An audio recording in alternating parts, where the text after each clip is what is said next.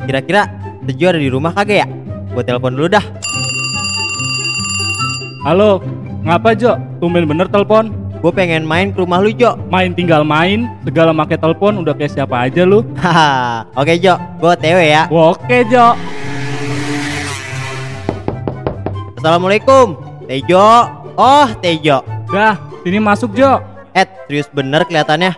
Lagi nonton apa sih lu? Ini Jo, gua lagi nonton berita tentang pemberian vaksin untuk masyarakat yang dikasih gratis sama pemerintah. Lah, bagus atuh. Gua aja maren keluarga habis vaksin di COVID-19, Jo. Hahaha, ngapain dah lu keluarga mau divaksin? Kagak ada tuh yang namanya covid. Nah, ini nih. Kalau bocah pala batu.